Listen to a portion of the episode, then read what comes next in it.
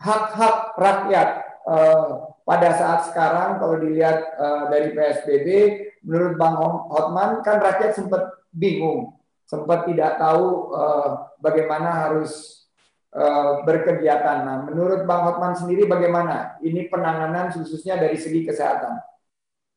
Pertama, kalau dari segi undang-undang, undang-undang yang berlaku, ya, sebenarnya undang-undang karantina itu yang ada sanksi pidananya itu hanya kalau di karantina. Kalau saya baca pasalnya ya. Kalau PSBB itu sebenarnya nggak ada sanksi pidananya. Entah bagaimana nanti disebutkan seolah-olah sanksi pidananya, ya mungkin melihat ajas manfaatnya aja. Tapi yang jelas saya tetap berpedoman kepada contoh-contoh nyata seperti Brazil yang menentang menentang lockdown akhirnya sudah hampir 5.000 orang meninggal New Zealand yang langsung patuh kepada lockdown sekarang normal sudah dibuka lagi.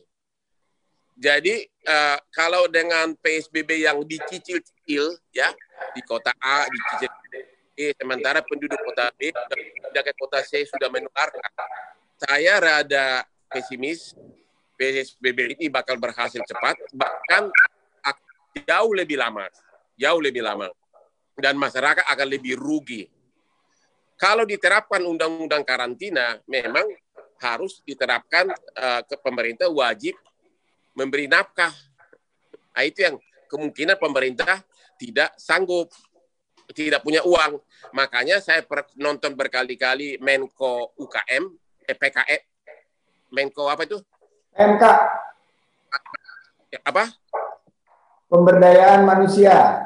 Ya, dia mengatakan dia mengatakan bahwa kalau kita menerapkan karantin bahwa ya kita tidak mungkin membayar, membayar karena menurut dia jangankan manusianya binatang peliharanya pun harus dibayar oleh pemerintah. Sebenarnya kalau kalau pemerintah tidak mau menerapkan undang-undang karantina gampang sekali keluarkan aja perpu dalam satu jam perpu keluar undang-undang baru ganti undang-undang karantina selesai Cuma tetap akhirnya tujuannya rakyat yang korban karena alasan utama salah satu adalah karena mungkin kekurangan finance dari pemerintah untuk membayar. Atau mungkin ada aspek politik, apakah takut ada huru hara, saya nggak tahu.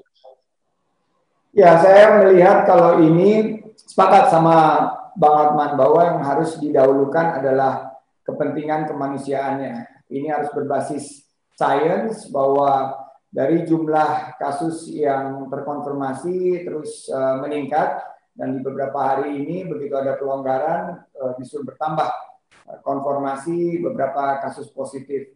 Dan tekanan-tekanan ekonomi ini memang harus kita siasati dengan kebijakan-kebijakan yang tepat. Misalnya BLT, pelonggaran-pelonggaran, pemberian kredit lunak langsung kepada UMKM bukan kepada sektor perbankan karena sektor perbankan tentunya hanya menyentuh sedikit dari um, masyarakat uh, secara luas.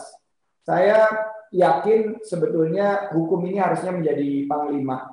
Kalau hukumnya bisa menghadirkan uh, satu kepastian uh, dan menghilangkan ketidakpastian ini, wabah ini akan sangat mudah uh, ditangani dan lebih banyak masyarakat uh, terselamatkan.